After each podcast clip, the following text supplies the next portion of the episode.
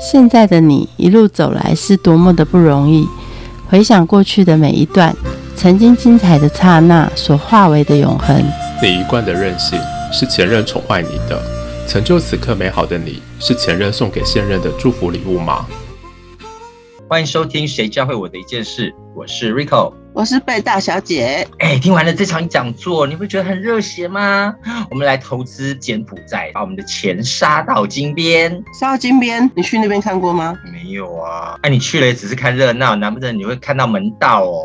就跟着他们投资，就绝对没有错。你看，有这些贵妇们撑腰，也饿不死你啊！哦，拜托，投资界的老师达人比什么业界都还多，你知道吗？那跟谁呀？听说三千块就能投资，哎，不到一百美金就能把我们的钱投资到柬埔寨里面去收房租，哎。哎，你眼睛有问题哦，是三千块美金呐，三千块台币，你要投资什么东西啦？那三千美金可以买到柬埔寨的信义计划区，这样也不错啊。哦，我觉得这三千块美金，你要是这样随便扔的话，可以买到经验，也可以买到教训。我们来先请有经验的来分享一下，这三千块他们买到什么，好不好？我们来欢迎海外不动产投资达人美杰，欢迎美杰。Hello，大家好，我是美杰。那些你为什么要投资海外不动产啊？是不是台湾的不动产都买光光了啊？其实开始我也会觉得说，哎，是不是可以来投资台湾的房地产？但后来发现说，哇，你知道吗？现在台湾的房地产真的是贵到你会觉得有一点下不了手。虽然就是品质也是很不错，但是就是呃，价格我们一般年轻人可能蛮难入手的。又不是蔡家郭家能够买得到什么新义计划区吗？买到泸州边边就要偷笑。也是因为这样子，那后来就是呃朋友介绍嘛，然后就有机会接触。到海外的不动产，哎，那也许也是可以了解看看，是不是有机会，就是说，哎，复制台湾曾经的这样子的不动产的一个光景，然后能够在一个基期比较低的地方，那它是一个高成长的一个空间。那后来才了解到说，哎，原来其实柬埔寨是一个蛮不错的一个地方。我们先了解一下，你看台湾，如果我们要投资不动产，光是那个车开来开去，你就要看地啊，看房子，看了好几回。那你现在到了海外怎么看呢？你是飞机搭了好几趟吗？私人的吗？没错，因为资讯发达嘛，我们非常容易就是有个谷歌大神，当我们坐 Google 飞机，其实我们就可以在地图上看到很清楚的一个地段。对哈，好聪明的方式哦。没错，是啊，因为而且它不会骗人啊，你看到什么就是什么，就在你的滑鼠上，要往低空飞，要往高空飞，随着你自在飞耶。是的啊，而且角度都随便你挑。那你为什么会选择金边，没有选择其他的地方呢？主要是因为说，整个东南亚来讲，中国大陆它的一带一路其实也有来了柬埔寨这边嘛。光看新闻就觉得很恐怖啊，被骗啊。早期很多人他投资失利，是因为以前第一个没有 Google 地图嘛，所以它相对资讯就比较不完善，然后网络可能也会有很多的评论，那相对很多客户因为听信代销的说辞啦。那会导致可能买错地点，而像台北市好了，它可能有比较外围的设置岛啦，或者是万华啦这种外围，跟信义区那就很不一样了。这样哦，很多人在投资海外不动产也会可能去看搜寻网络的资讯。那当然，网络是一个自由言论的地方啦，它的真实性真的是有待理清。有时候呢，这些笔者他可能是做国际地产的，那他相对他的这个报道就会比较偏颇，可能会去攻击别人呐，所以相对这个也是我。我们要自己去判断的。其实，一个开发中的国家呢，它本来就会有正反两面的意见嘛。那当别人都看好的时候，其实它就不是最好的投资时机了。这个些资讯我们都要自己去评估好。这样，像我会选择的是这家公司是不是开发商？那什么叫开发商呢？就是他从土地取得、设计。规划，然后包括营运管理啊等等哈，营运商转全部都是一条龙的，因为有人帮你去做代租代售，甚至代管的部分。如果在台湾他们是有登记合法合规的公司的话，你也会比较放心。有什么问题，我们在台湾就可以找得到处理的人了，而不用说自己亲自还要飞到海外。有时候那个语言又不通啊，怎么怎么办？这样子。那它的收费应该很高吧？其实不会耶，像我。目前合作接触到了这一家公司，它并没有收什么服务费的问题，因为他们主要商品也有分两种啊，一种是属于商用的不动产，一个是属于住家的部分。那如果说呢，像我我们自己哎，觉得希望能够长期永永永久的收租，然后能够赚到增值之外，还有赚到租金投报，那我可以买住家，那他们有售后服务。那另外一块是属于商用的不动产，那商用就是我们刚刚提到啦，要进入新一。计划区门槛其实不容易嘛，对不对？但他们的这样子的商办是让客户能够用共同持份的方式去做投资，这样子一开始我们就可以不用用太多的资金去参与这样的海外地产。因为我现在目前接触海外的不动产也大约四年多的时间了，早期其实也有接触过像马来西亚啦或英国的房地产。英国就主打留学嘛，在一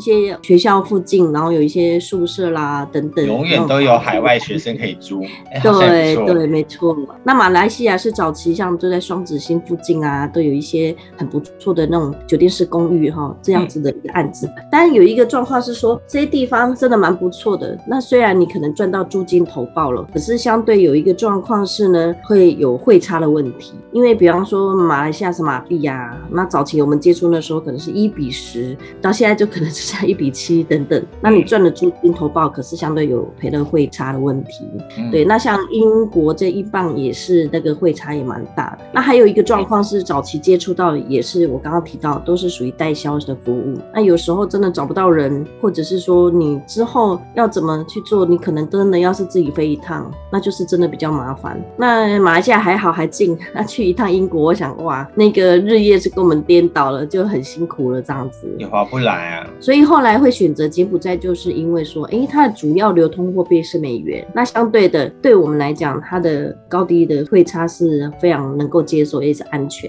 这也是我觉得是蛮棒的地方。那因为美元现在也是全球的还是一个强势货币嘛，那相对的，你拥有了柬埔寨的房地产，相对等于你拥有了美元资产。你在看那种台湾投资房地产的人来看海外投资房地产的人，会不会觉得你们好勇敢哦？是啊，其实蛮多朋友其实是都有这样疑虑啊，就是政府当然也是会保护人。民嘛，那相对的，我们的一个投资的部分观念，真的就会比较限制这样子。因为其实现在是整个全球地球村啊，呃，国际化的社会，就像说早期我的爸爸妈妈好了，他可能光连从家里走到巷口都觉得，哎呦，好恐怖，好远了，有没有？就像我们讲以前乡下的老人家说，哦，我我要上台北打拼，有没有那种感觉？好像不知道要到 嘿多远去的是。但现在高铁城乡差距是非常近的。甚至不要讲，很多人他都是飞机通勤族，比方说到香港啦，或者是说出差啦，这是都很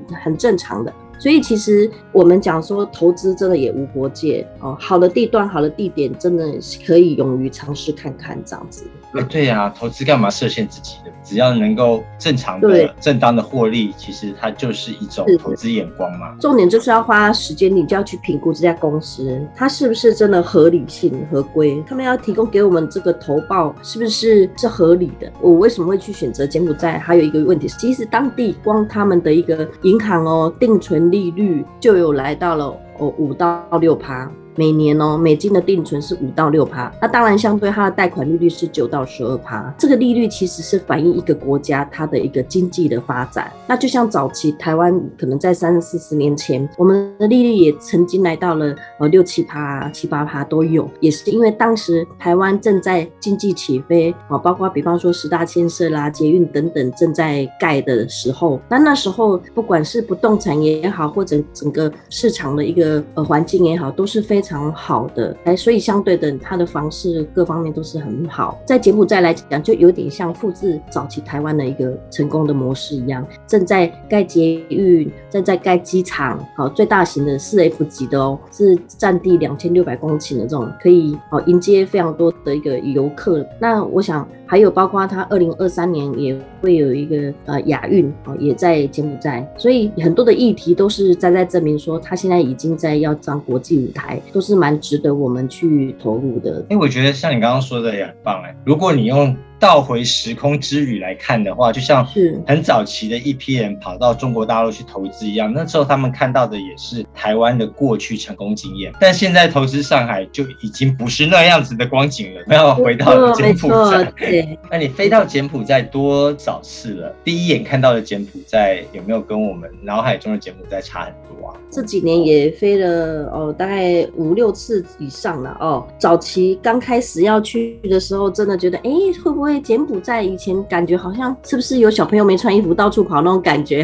去哦，去非洲的感觉。然后鸡鸭到处飞，有没有？想起来，因为当然以前我们看影片，通常人家都是一些观光的部分嘛，所以相对看到大象啊什么的，都是传统服饰等。没错，但是你去的那发现，哇，真的完全不一样哎。其实他们还是也是一样，高楼大厦，尤其在金边的市中心哦，整个它也是非常的繁华的，也是跟我们过去想象是不一样的。多繁华，帮我们导览一下。你是看到酷基呢，还是看到 那 Starbucks 呢？有啊，包括星巴克啦，哈，这些还有包括什么台湾的老虎堂哦，你都看得到哦。比方说很多你台湾看得到一些珍珠奶茶啦，或者是很多品牌，其实跨国企业都在那里，而且它很多的百货公司，尤其像我我们讲说，像日本有一个永旺百货嘛，哈，那它现在已经要开到第三馆的，非常大。它那像我投资的这个高级住宅的专案里面，旁边呢就有一个永旺百货，它是美丽华两倍。大哎，而且有一个统计哦，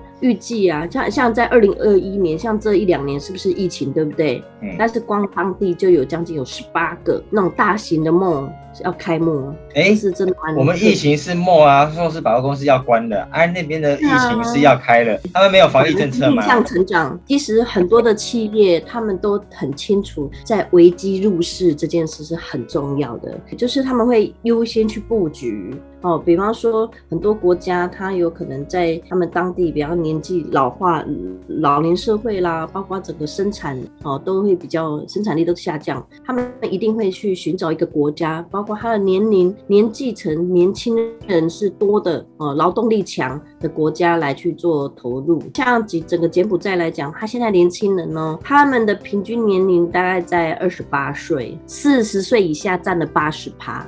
现在就是预计在金边，它的这个呃人口大概二零三零年会来到四百万。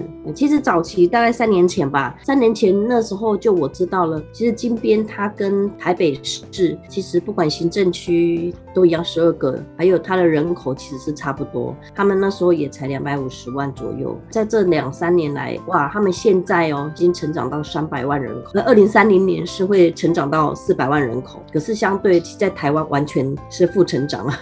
从跨国企业都跑到柬埔寨，代表是说，其实国际都看准了这个新兴市场正在起飞的状况，所以大家根本没有国际的限制，就往那边投资了。那如果说再慢一点点的话，恐怕它已经变成现在的上海，你也不用玩。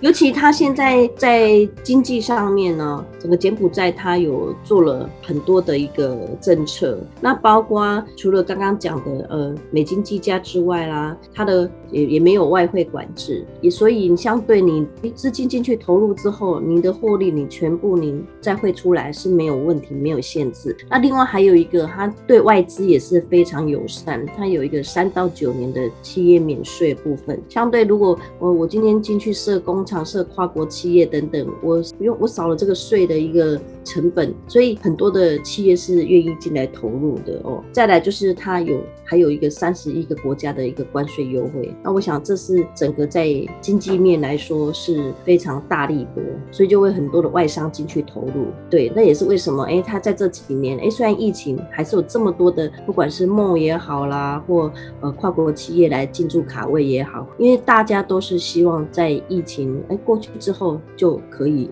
开始起飞。嗯，我觉得很像你在玩大富翁哎。柬埔寨它现在的，我们讲说它的机器还是相对比较低嘛。我们等于就是说可以赚到这个增值的部分。当然，你未来租金，像其实也有报道指出啦。他们现在租金投报率其实是八到十趴，那也确实是这样，因为我们也有做过当地的一个租金调查哦。其实他们光一个一个一房一厅好了，它可以租到将近一千块美金，当然是要看你的装潢了哈。如果说你是两房，当然就更好。所以其实那个租金投报率，我们觉得是不错的。其实在台湾，这个一千块美金比在美国很多地方的房子租金都还贵耶。在这个金边租给谁？租给老外哦，也不是租给当地人吧？还是太瞧不起当地人了？当地人有高阶主管。当地现在有啊，其实两个部分呢，一个就是他们的外派人士。当然，你看，如果说一个企业要让外派人士过去工作，要不要给他好一点的生活环境？一定要嘛，生活品质啦，或者是安全性等等，相对会租到比较好的一个房子，所以他们的一个租金是相对是不错的。他们现在年轻人多嘛，年轻人多，他就是生育率很强啊。比方说，可能现在都是生三个五个这样，那他们也是开始接受大楼的时候，因为早期他们的住家，他们都是像台楼，我们讲的那种公寓大，或者是破天的那种，有没有？嗯。但现在年轻人他们比较不喜欢买带地的整栋的了，已经开始是接受大楼，因为早期他们也没有所谓的生活品质，所以呢，没有什么公社啦，或者是下了班没有生活环境的地方，带小朋友去呃休闲的地方，所以他们会希望说，哎，现在开始这么多的一个跨国企业进来带动他们的经济之后，他们也希望提升自己的一个生活品质，所以像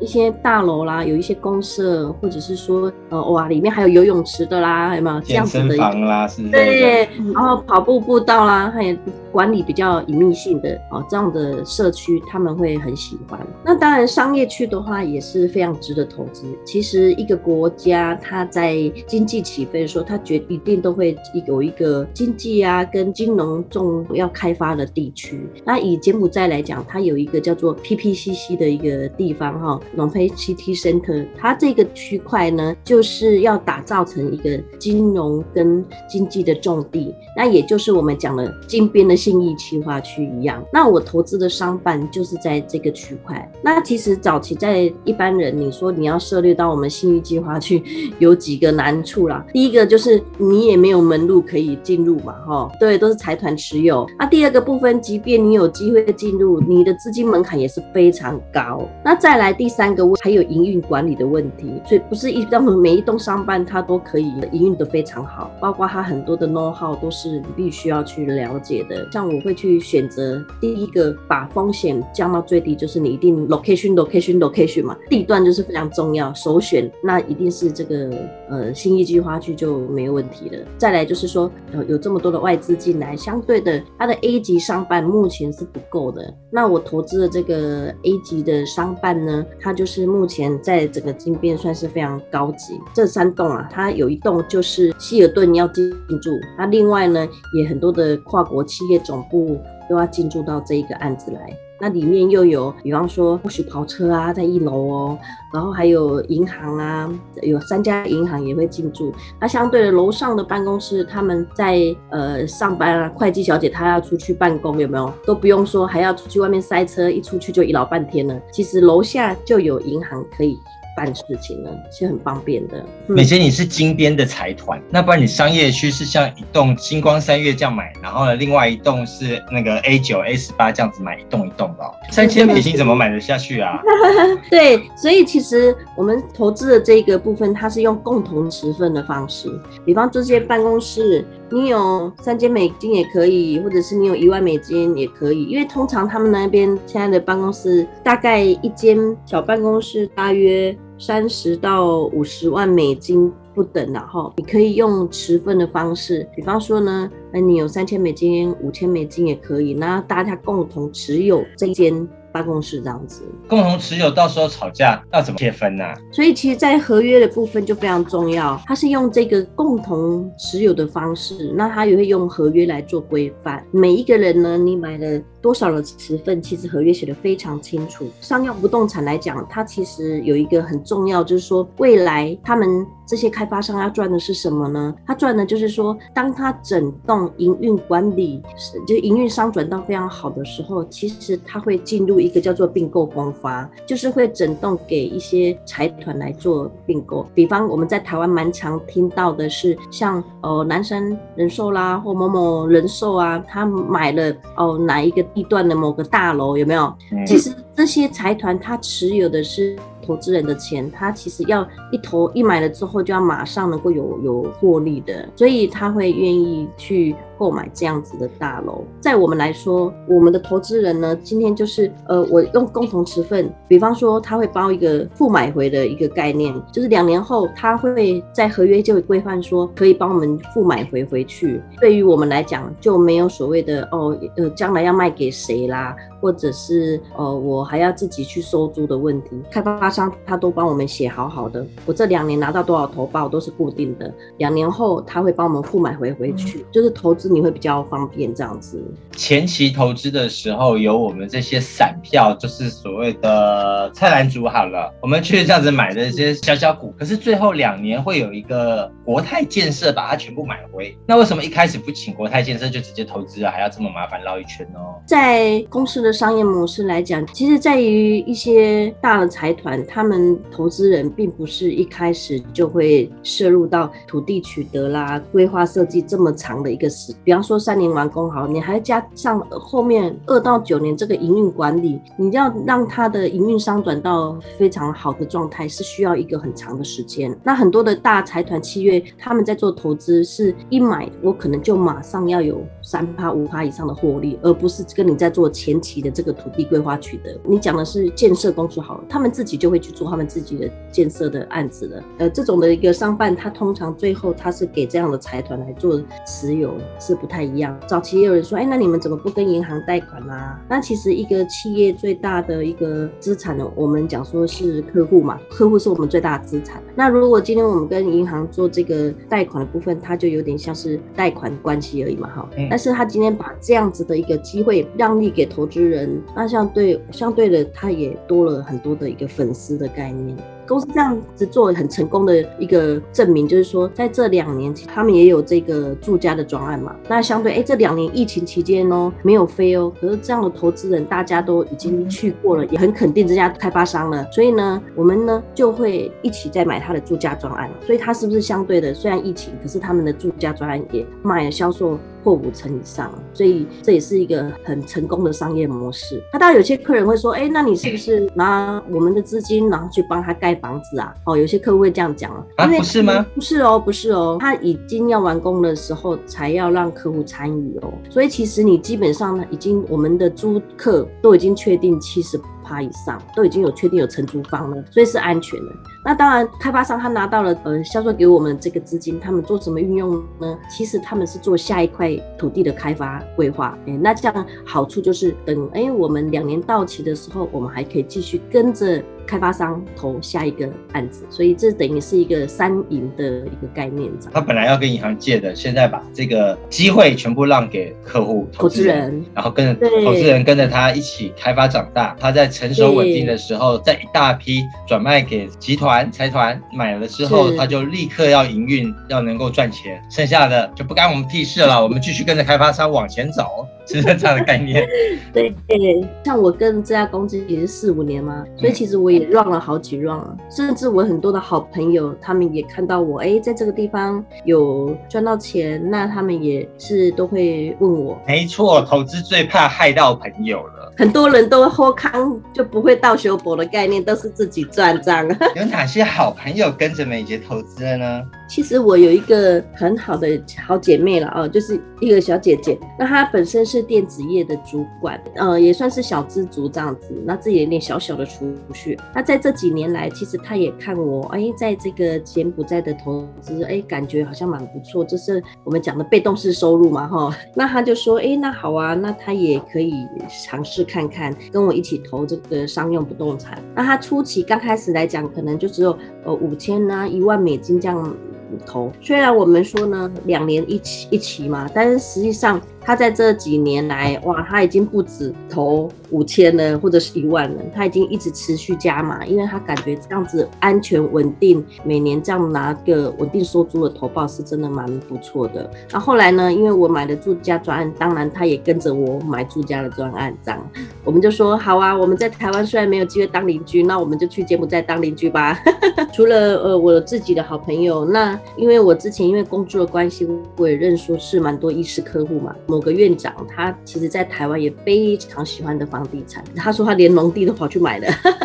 他台湾买腻了就对了。台湾也有对，不管土地或者是房子这样。那当然，他也跟我分享，其实台湾现在真的因为政府的政策嘛，哈，一些税收的问题啦，还有打房政策，相对他们这些投资人已经越来越没有空间。那我也跟他分享我在柬埔寨呃这边的投资，所以他陆续从二零一九年开始就先投，刚开始先投一间两房的，那后来呢，去去年他又觉得哦，因为我也持续会告诉他柬埔寨的一个资讯哈，不管是经济面或者他们的一些建设等等，那他就在去年也又投了一间两房，今年哦，现在就在上个月他又买了一间三房的，因为他真的也很清楚说，哎，当地现在生育率真的很高，所以三房可能会是比较够住的，所以这样陆续这几年他也买了三间了。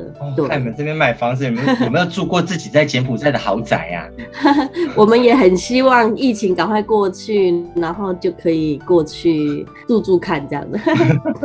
那其实柬埔寨还蛮不错，他们现在整个呃已经要打到第三季了。他们其实 他们在打疫苗部分还比台湾还要快，这样哦，因为他们没有蓝绿之分呐。海外房产的投资教会你什么事呢？不要用看台湾的眼光去看世界，让自己走出去，海阔天空。